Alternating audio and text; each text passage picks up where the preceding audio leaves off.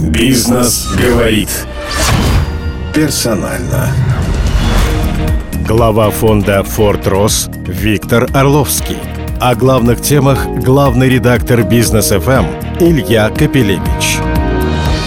Виктор Орловский, начинавший цифровую революцию в Сбере как его IT-директор, уже пять лет в Силиконовой долине. Оттуда, как доказано практикой, виднее наше технологическое будущее и потенциал инноваций в России. Глава венчурного фонда «Форт Рос» Виктор Орловский. Персонально. Только на бизнес FM.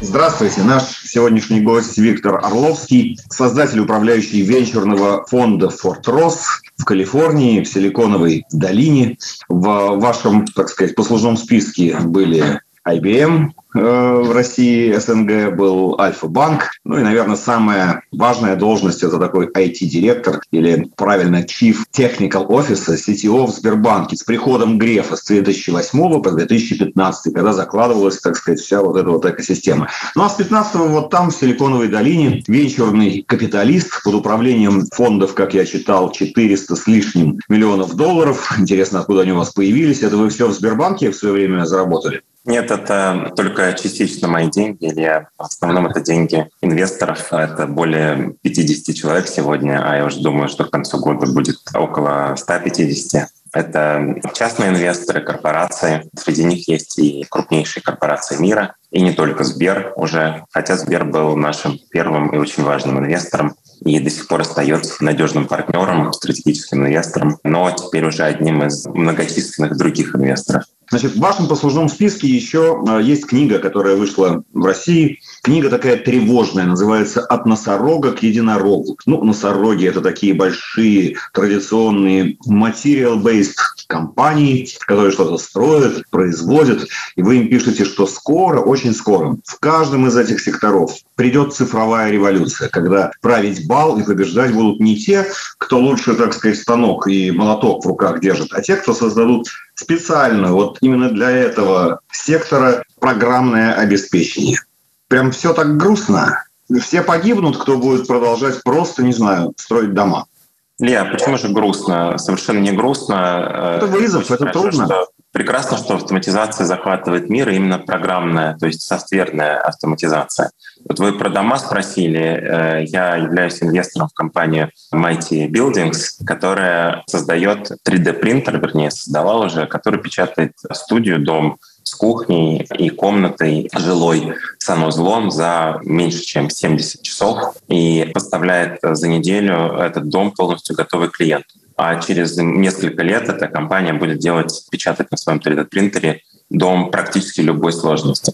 При том, что представьте себе, что этот дом через N количество лет, который сделан из э, очень современного полимера, можно будет полностью переработать на 100%. И представьте себе, что вот в компаниях, которые занимаются разработкой лекарств, я недавно был у своего друга, который CEO и основатель компании, которая в Израиле создала первый в мире такой гель, спрей, который побеждает COVID. То есть вы себе в нос и в рот впрыснули, глаза накапали этого геля, и 24 часа у вас защита. То есть COVID будет обманут этим гелем и не попадет внутрь организма. Абсолютно безопасно. И я спросил у него, а, я был у него в офисе, я спросил, что эти люди, это ну, биологи, технологи. Он говорит, нет, это программист. Я говорю, зачем у тебя столько программистов? Ты компания, которая делает совершенно там биотехнологический продукт. Он говорит, ты не понимаешь, мы формулу изобрели благодаря нейросетям и мы изобретаем еще десятки других формул, мы бы потратили на э, изобретение этой формулы сотни лет, если бы не те нейросети, машинное обучение, которые мы использовали для поиска той самой формулы через многочисленные симуляции. Поэтому вот вам, пожалуйста, строительство, вот вам, пожалуйста, медицина. Там, ну, понятно, что водители и юристы да, перестанут быть нужны или там финансисты, потому что их заменит достаточно простое программное обеспечение. Ну, я понимаю, что юристы могут на меня обидеться, но есть 5% юридической работы, которая очень сложная, есть 95% юридической работы, которую может делать машина уже сегодня. Многие говорят, ну, хирурги-то точно нужны будут. Эм, есть сейчас стартапы, которые позволяют одному врачу, одному хирургу делать вместо одной 5, а в каком-то будущем 10-15 операций в день, потому что робот делает за них очень много работы, а они делают только самую тонкую работу. И представьте себе, что квалификация этого робота будет такая, что квалификация хирурга уже вот этой вот суперквалификации не нужно. Я понимаю, что хирурги, наверное, сейчас подпрыгнут и скажут, что это вообще невозможно. Но у этих компаний, с которыми мы общаемся, есть абсолютно точный план действий, что надо сделать для того, чтобы эти роботы функционировали в массе своей. И вот в Америке очень интересно, если вы хотите сделать операцию у хирурга, вы ждете там 2-3 недели этой операции. А если вы хотите сделать операцию у робота, ну, робот очень таких старых поколений, да Винчи, да, вот сегодня такой как бы бренд в области хирургии, очередь на операцию полгода. Почему э, люди предпочитают делать операцию с роботом, чем операцию просто у врача без робота? Потому что есть статистика, которая доказывает, что операция с роботом на много более успешная, чем операция без робота. А вот теперь представьте себе, что через какое-то время операции, которые делает робот, будут намного более успешные, чем операции, которые делает хирург, человек. Да, это все еще очень дорого, но есть так называемый закон Мура, который позволяет предположить, что эти технологии все, там, от технологии МРТ до технологий производства операций с помощью роботов, будут уменьшаться в стоимости экспоненциально быстро. То есть э, будут уменьшаться в стоимости примерно в два раза там, каждые два года. А точность и качество будет в два раза увеличиваться. То есть можно себе предположить, что через там, 20-30 лет все это будет действительностью, которая вот нас, э, собственно говоря, потихоньку поглощает. Я не вижу в этом ничего плохого. Стартап летает в космос. Кто бы 20 лет назад представил себе стартап, который что-то запускает в космос. Вот это софтверное поглощение нас, оно будет мирным, на ваш взгляд, или э, оно чревато ну, какими-то потрясениями, разорениями. Э, люди останутся неудел, люди обанкротятся, когда на место строительной компании появится маленькая, так сказать, группа людей со своим программным обеспечением для 3D-принтера и заберет у них все заказы. Знаете, если говорить про какие-то проблемы, которые стоят перед человечеством, вот сейчас, наверное, если опросить политиков и государственных деятелей, крупных бизнесменов, то многие скажут, что очень большая проблема — это климат, еще, так сказать, есть проблема энергетических ресурсов, которые исчерпываются на планете там, и так далее. Вот если посмотреть на эту историю с технологической точки зрения, то через 20-30 лет мы будем жить с вами на абсолютно зеленой планете, потому что вся энергетика будет возобновляемая или будет более прогрессивный, так называемый фьюжн, то есть термоядерный синтез, который скорее в 30-м году уже появится как промышленная технология, а, наверное, лет через 25-30 вообще будет доминантой, потому что это абсолютно безопасная и очень дешевая электроэнергия. Поэтому проблема, связанная с климатом, будет решена. Проблема с энергетикой будет решена. А вот проблема, которая стоит перед человечеством с потерей не сотен тысяч, не миллионов, а нескольких миллиардов человек работы, потому что ровно так же на ваших грядках в поле будет тоже копаться робот, не человек.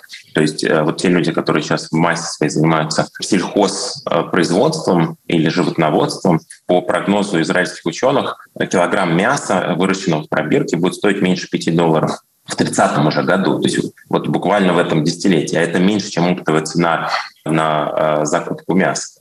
То есть э, мясо из пробирки будет заменять мясо из коровы или из курицы.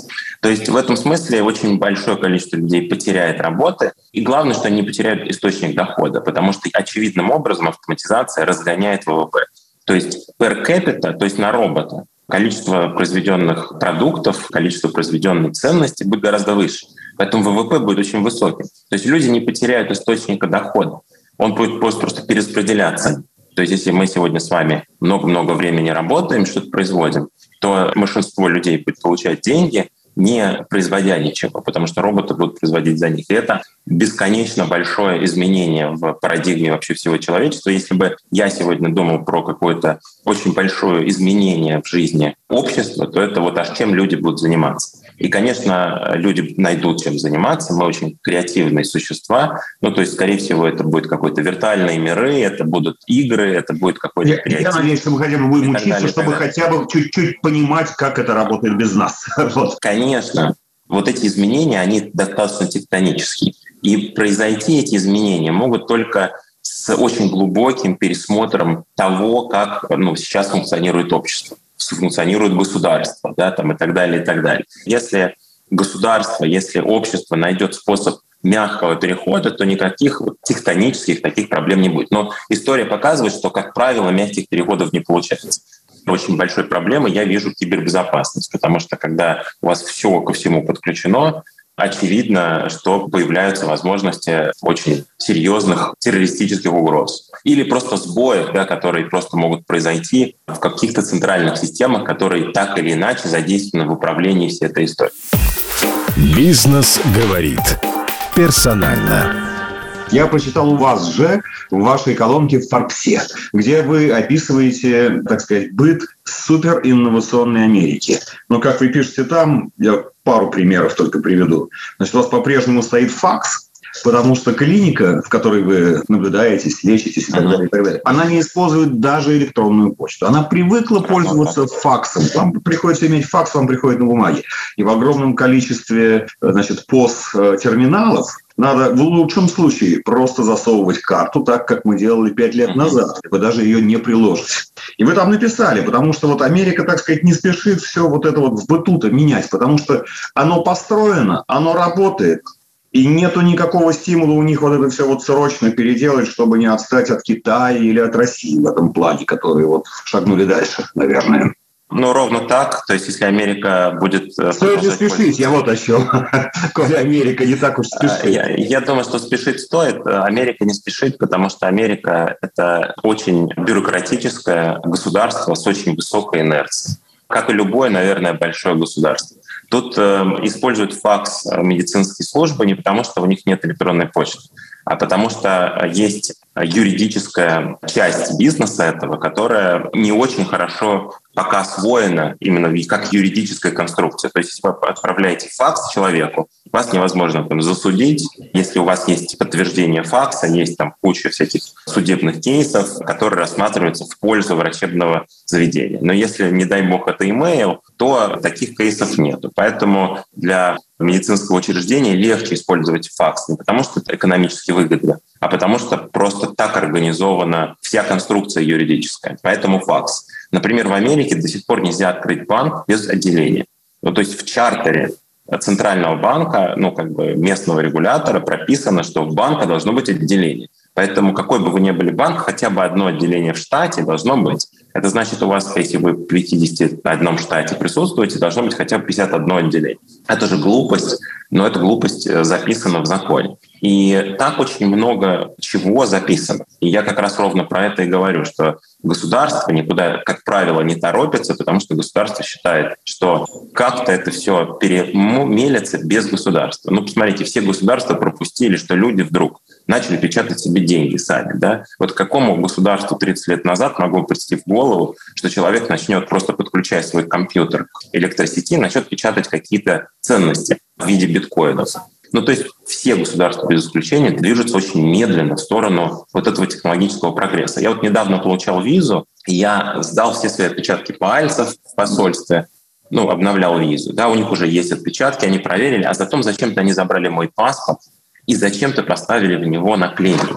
Я сейчас недавно читал как раз «Войну и мир», перечитывал Толстого, и там тоже в паспорт печать ставили. Да? То есть 200 с лишним лет технологии уже ушли давно вперед, люди продолжают ставить в паспорт наклейки и проверять их на границе. Хотя есть куча всяких биометрических уже технологий, которые параллельно используются. И зачем-то вам в паспорт ставят печать.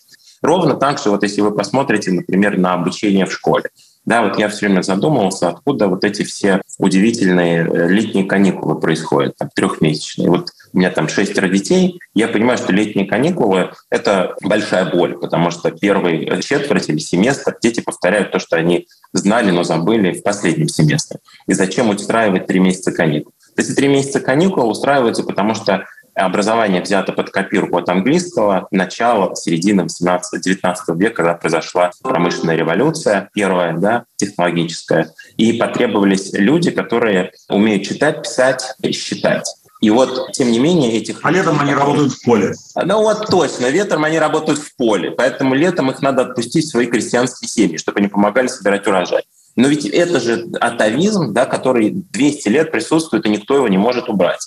Хотя совершенно правильно распределить нагрузку для детей по-другому в школе. И можно до бесконечности перечислять глупости, которые есть в нашей жизни, которые убрать стоит очень просто, но почему-то государство не заботиться об этом. Да, вот это все вот эти истории про факсы и прочее, прочее, это вот истории про то, насколько мы живем в некоторых своих частях в той парадигме, которые были как 200 лет назад настроены, и всем показалось, что это хорошо. Даже вот посмотрите на оценки школьные. Вот кто-то решил, что пятерка — это самая лучшая оценка, там, или 100 баллов, и вас штрафуют каждый раз, если вы чего-то не знаете. То есть не измеряют ваш прогресс. У вас, вам все время говорят про амбиции, но ваша амбиция ограничена самой высокой, самой лучшей оценкой в классе. Вы не можете получить шестерку, семерку, 25, 25 пятерку, если вы знаете все лучше всех остальных. 150 вместо 5, да? То есть нам сначала рассказывают про амбиции в школе, что мы должны быть амбициозными, а потом загоняют нас в рамки штрафов. И мы живем всю свою сознательную жизнь в рамке, что лучше выше головы не прыгнешь, потому что так устроены оценки. И если ты что-то нарушил, то тебя штрафуют.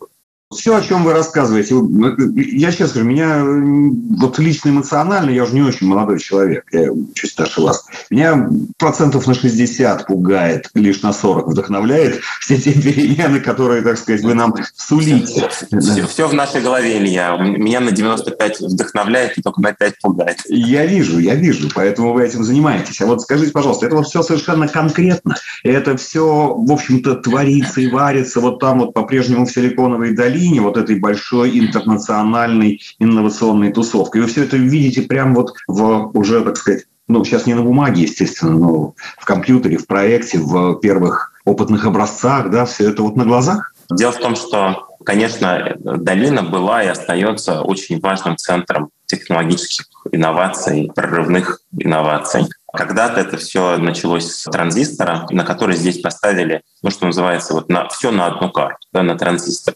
Поэтому называется она Кремниевая долина, да, потому что тут не потому, что здесь его изобрели, потому что здесь на него поставили очень много ставок и выиграли. Почему технологический прогресс ускоряется? Потому что количество прорывных инноваций, будем называть это микросегменты, в микросегментах становится вот буквально лавинообразно. Каждый день что-то изобретается, каждый день что-то новое публикуется. Это в особенности видно, например, в медицине и генетике, в особенности. Каждый день несколько открытий происходит.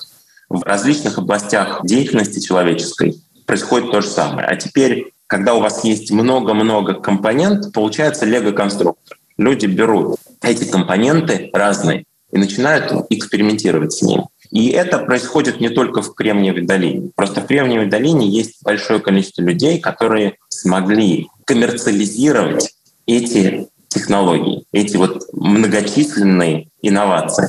Это скилл. Вот у меня мой сосед два раза создавал компании, выходил с этими компаниями на IPO. Одна компания сейчас занимается колл-центрами, я не буду называть, хотя могу назвать, это компания Genesis, которую он создал. Это большая компания, которая производит платформы для управления контактными центрами. Вторая компания в области финтека совсем в другой области. Сейчас он занимается биотехнологией.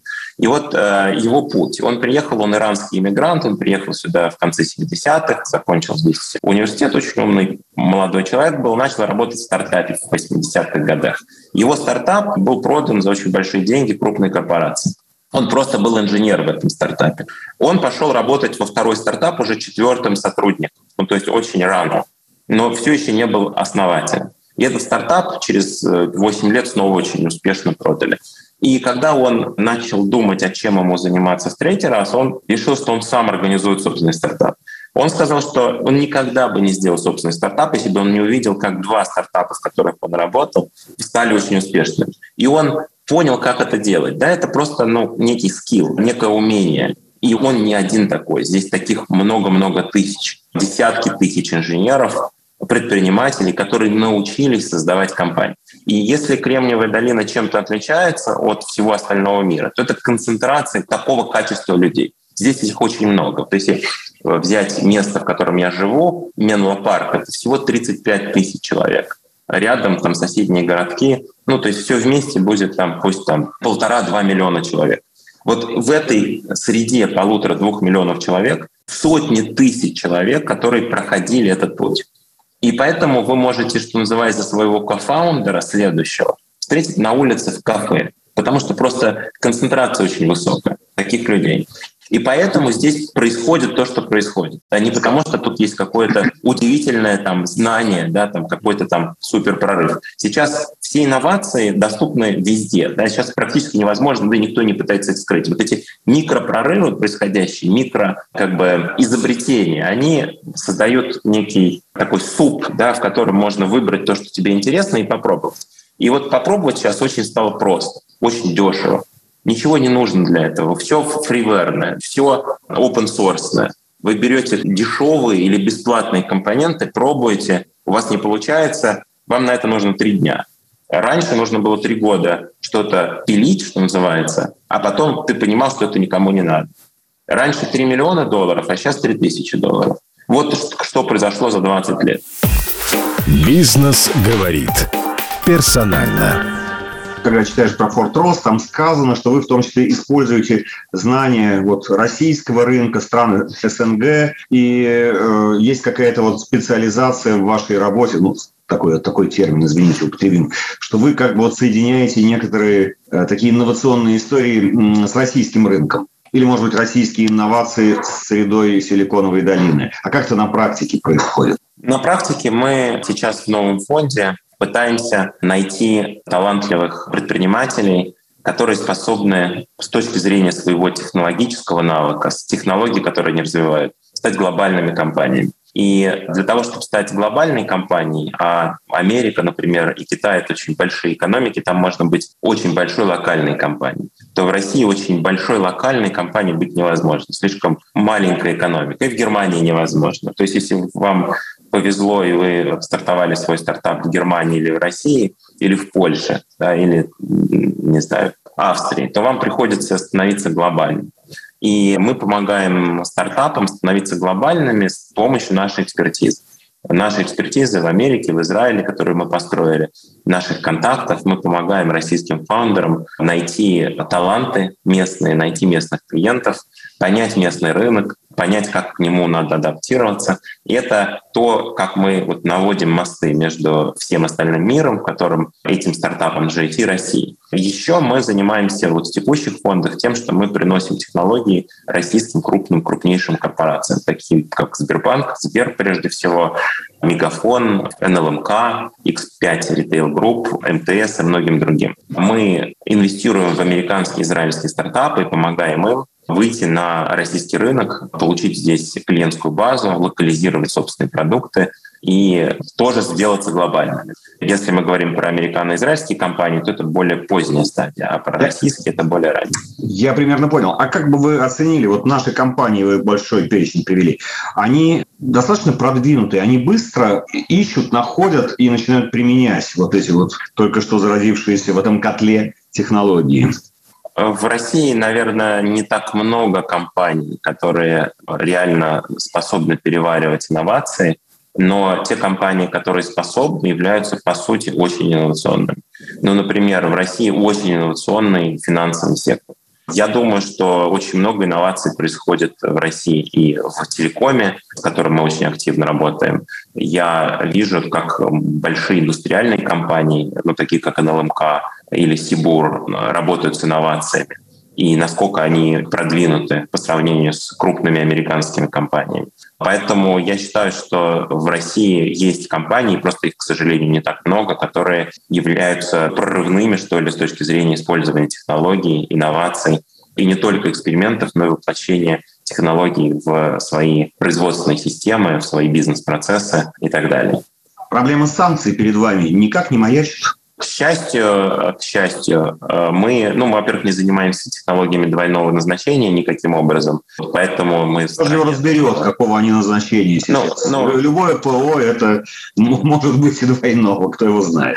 К счастью, венчурный мир и стартапы достаточно оппортунистичны с точки зрения подхода. То есть если контракт с Чейзом, Chase Manhattan Bank в Америке стартапу стоит там работать три года над этим проектом, чтобы получить э, возможность сделать пилот, и потом еще полтора года, чтобы получить большой контракт. А э, если мы приходим в Сбер с этим же стартапом, то за полгода делается пилот, понимается, что эта компания очень интересная, и стартап уже через там 7-8 месяцев получает контракт в три раза быстрее, чем в своем родном американском чейзе, то любой здравомыслящий стартапер будет смотреть на это как на возможность. И так как у нас есть трек-рекорд такой работы со Сбером, в частности, не только, но, конечно, прежде всего со Сбером, то стартапы рассказывают стартапам, насколько мы классные, насколько мы умеем помогать. То есть мы создали за 6,5 лет нашей работы, уже почти 7 лет нашей работы, создали не только бренд, но и создали сообщество людей, которые нас очень активно поддерживают. И есть венчурные капиталисты, которые сидят с нами на бортах и видят, как мы помогаем. Ну, например, мы помогаем очень серьезно э, с нашим стартапом американо-израильским искать людей в России и нанимать их на работу. Эти люди никуда уже не уезжают, это не вывоз мозгов. Эти люди остаются в своем Саратове, в Воронеже, Новосибирске, Петербурге, Перми, э, но они э, работают теперь на высококлассные американские и израильские стартапы, получают знания, навыки. Кто его знает, может быть, это будут следующие основатели стартапов, потому что они в этих стартапах научатся строить компании, то, что Питер Тиль называет от нуля к единице, и смогут сами создать собственный стартап. Поэтому я считаю, что мы делаем очень полезное, важное дело, которое, надеюсь, принесет нашим инвесторам, кроме удовольствия, и нам большое количество э, дохода. Напоследок, вы написали в одной из колонок тоже, что из Силиконовой долины начался исход во время пандемии, после пандемии начался уход, отъезд людей в другие места. Как это происходит и не размоет ли этот исход вообще вот эту вот матрицу Силиконовой долины, когда всегда есть сосед, у которого можно поучиться и с которым можно, так сказать, создать то, что не создашь сам? Основной причиной отъезда из долины было очень жесткий карантинный режим, который здесь ввели в начале марта прошлого года. И он был самым жестким в Америке. В Америке карантинный режим, как ни странно, привязан не к государству в целом, а к штатам. И чем более демократический штат, тем э, более строгий режим карантина. Поэтому оказалось, что в штате Нью-Йорк и в Калифорнии, в особенности в Кремниевой долине, были очень жесткие карантинные меры. И люди естественным образом уезжали туда, где этих карантинных мер гораздо меньше. Это Техас, это Флорида, это республиканские штаты. Поэтому был очень серьезный переток мозгов, и я их очень хорошо понимаю. У нас большое количество детей, которые учились в онлайне, которые не ходили на спортивные всякие мероприятия, что здесь очень важно, да, и так далее, и так далее. Люди уезжали за свободой. С одной стороны. С другой стороны, конечно, кто-то из них вернется, а кто-то нет, но это наверное, оставляет возможность приехать сюда новым людям, потому что сюда приехать было очень тяжело в последнее время. Но опять-таки стартапы, которые сюда приезжали за деньгами, которые приезжали сюда за талантами, оставались здесь, испытывали очень большое давление со стороны крупных игроков местных. Это Apple, Google, э, Facebook, там и еще 300 других компаний крупных, которые платили этим талантам совершенно другие деньги, чем те, что они могли заработать в стартапе. Поэтому инженер в долине себя вел всегда на последнее время как инвестор. Ему невыгодно было 10 лет работать в одной компании, в одном стартапе. Ему выгодно было пять раз поменять стартап за 10 лет, потому что он увеличил свой шанс. Он создал портфель. Если один стартап выстрелит, он получал свои опционы, весело их как бы, и ему выгодно было уйти через два года. А тем более, плюс ко всему, еще были вот эти вот гиганты, которые за огромные деньги приглашали этих э, специалистов на работу. А теперь Google, Facebook э, и прочие адаптировались к работе удаленно.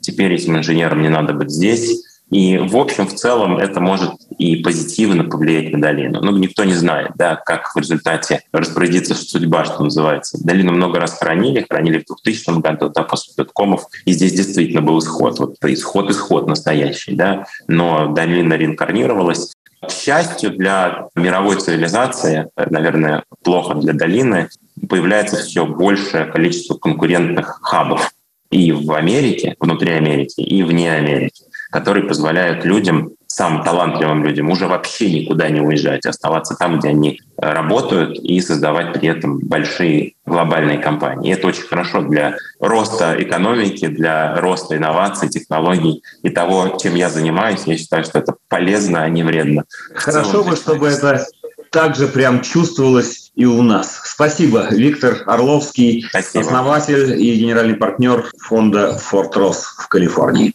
Спасибо. Бизнес говорит. Персонально.